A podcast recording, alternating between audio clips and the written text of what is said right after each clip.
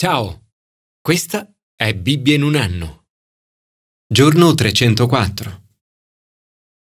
L'autore Rabindranath Tagore ha scritto Ho sul mio tavolo una corda di violino, è libera di muoversi in qualsiasi direzione io voglia.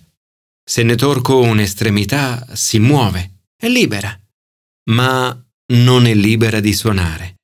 Così la prendo e la fisso nel mio violino. La lego e quando è legata è libera per la prima volta di suonare. La vera libertà si ha quando ci leghiamo a Gesù e fissiamo i nostri occhi su di Lui. Come la corda del violino prende vita quando viene legata al violino, così noi prendiamo vita in Cristo. Gesù è il grande liberatore, ci rende liberi il cuore del cristianesimo è la relazione con Gesù. Gesù è morto per noi, è stato risuscitato ed è vivo oggi. Non possiamo vederlo fisicamente, ma possiamo vederlo con gli occhi della fede. Riferendosi a Gesù, l'autore di Ebrei dice Lo vediamo coronato di gloria e di onore. Più avanti scrive Tenendo fisso lo sguardo su Gesù, colui che dà origine alla fede e la porta a compimento. Egli è l'autore della nostra fede e l'autore della nostra salvezza, una salvezza così grande. La domanda che ci poniamo oggi è che cosa comporta questa salvezza? E da cosa siamo stati liberati? Commento ai sapienziali. Libertà dalla paura. Come cristiani non dovremmo avere paura di nulla, né permettere che la paura del nemico ci rallenti. Nel libro dei Proverbi è scritto Il pigro dice c'è una belva per la strada, un leone si aggira per le piazze. Ogni ministero cristiano si scontra con belve feroci per la strada. Non dovremmo lasciarci scoraggiare dalla paura che porta all'inerzia e alla mancanza di attività. Gesù ci rende liberi di avanzare senza temere l'opposizione. La libertà è l'antitesi dell'apatia. Lo scrittore prosegue mettendo in guardia da ogni tipo di pigrizia. Ci avverte di non lasciarci coinvolgere nelle discussioni altrui. Mette in guardia anche dagli scherzi che comportano l'inganno. Il modo migliore per sanare un litigio è smettere di spettegolare, come senza legna il fuoco si spegne, senza pettegolezzi il litigio si calma. Per molte persone ascoltare i pettegolezzi è allettante. Le parole del calunniatore sono come ghiotti bocconi che scendono fin nell'intimo. Ma ascoltare i pettegolezzi è altrettanto grave quanto spettegolare, come ricevere beni rubati è altrettanto grave quanto rubare. Nei litigi siamo chiamati a non mettere mai benzina sul fuoco, a portare guarigione e a essere operatori di pace. Signore, ti ringrazio perché attraverso Gesù possiamo essere liberati dalle nostre paure. Aiutaci ad essere audaci di fronte all'opposizione e a non permettere che la paura ci rallenti. Commento al Nuovo Testamento libertà dal peccato e dalla morte. La lettera agli ebrei è scritta per metterci in guardia dalla deriva. La maggior parte delle persone non smette di essere cristiana improvvisamente, ma gradualmente, andando alla deriva. In questo avvertimento l'autore di Ebrei include se stesso. Dice, per questo bisogna che ci dedichiamo con maggiore impegno alle cose che abbiamo ascoltato, per non andare fuori rotta. Se infatti la parola trasmessa per mezzo degli angeli si è dimostrata salda e ogni trasgressione e disobbedienza ha ricevuto la giusta punizione, come potremo noi scampare se avremo trascurato una salvezza così grande? Se nel primo capitolo l'autore di Ebrei afferma la divinità di Gesù, nel secondo dichiara la sua umanità. Doveva rendersi in tutto simile ai fratelli. Gesù si è reso simile a noi in quanto è diventato per un po' di tempo di poco inferiore agli angeli. Proviene da una stessa origine. ci chiama fratelli e sorelle, condivide la nostra umanità, è stato fatto come noi in tutto e per tutto, ha sofferto nella tentazione. Ma aggiunge, sebbene Gesù sia stato tentato in ogni modo proprio come noi, è senza peccato. Questo dimostra che la tentazione non è peccato. Quando siamo tentati, non dovremmo permettere al diavolo di sottometterci. Il fatto che Gesù stesso sia stato tentato significa che nella tentazione è in grado di aiutarci. Era come noi, ma diverso da noi per quanto riguarda il peccato. È così incoraggiante sapere che Gesù ha sperimentato l'intera gamma di esperienze ed emozioni umane, capisce e simpatizza con noi. Ed è anche importante che fosse senza peccato. Non abbiamo solo bisogno di un amico che sia solidale con noi, abbiamo bisogno di un Salvatore. Gesù è allo stesso tempo pienamente divino e pienamente umano. E questo gli ha permesso di raggiungere una salvezza così grande attraverso la sua morte e risurrezione. Egli è in grado di colmare il divario tra noi e Dio. In questo passo l'autore ci parla di una serie di cose riguardanti la morte di Gesù.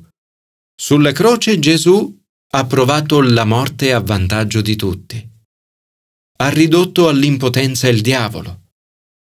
Ci ha liberati dal timore della morte ha esposto i nostri peccati, ci ha guidati verso la salvezza, è stato reso perfetto attraverso la sofferenza. Una persona libera non ha paura di pensare alla morte. Qualcuno ha detto che, in ultima analisi, tutte le nostre paure sono legate alla paura della morte.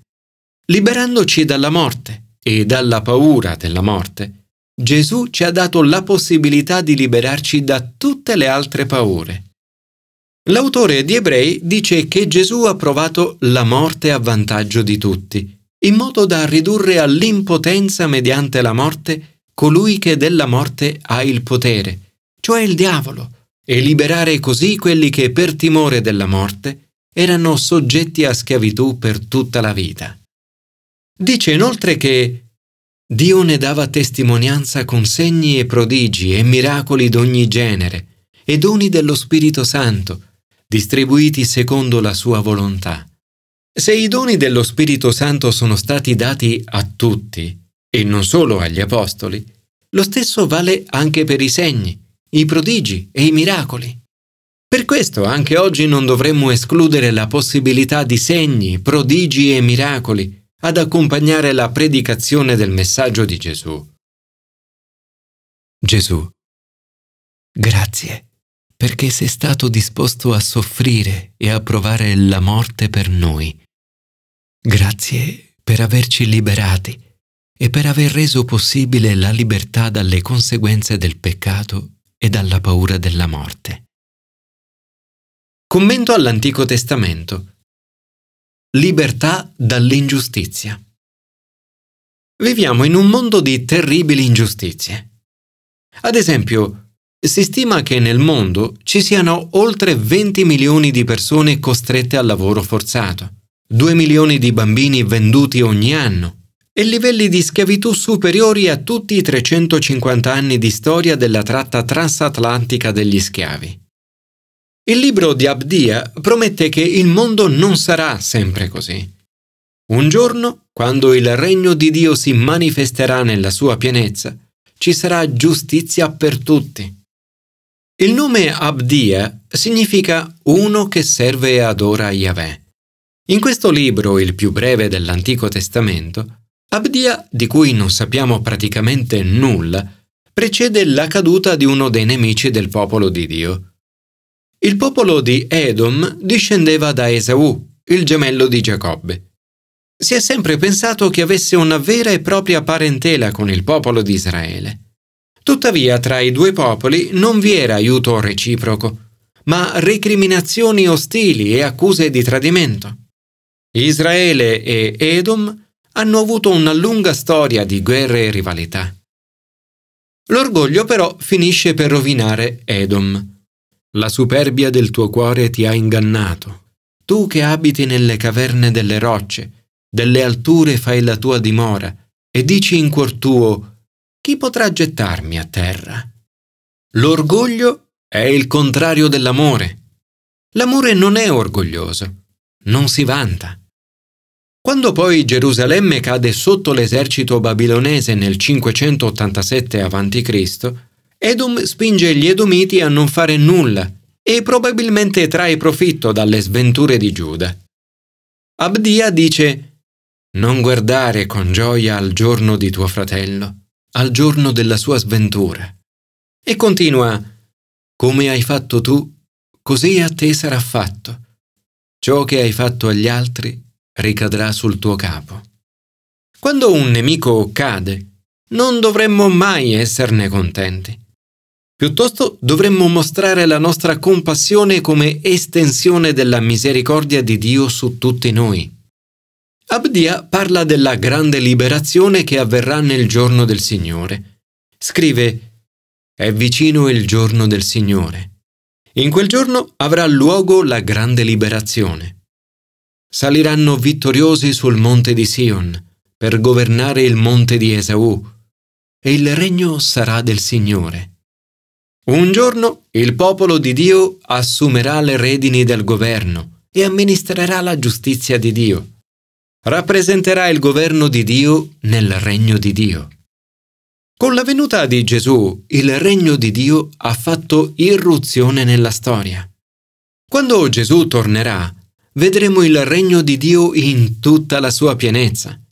In quel giorno tutte le profezie di Abdia e di altri si realizzeranno saremo liberati da ogni ingiustizia. Signore, ti ringraziamo perché un giorno ci sarà giustizia per tutti. Nel frattempo, aiutaci a combattere le situazioni di ingiustizia che incontreremo.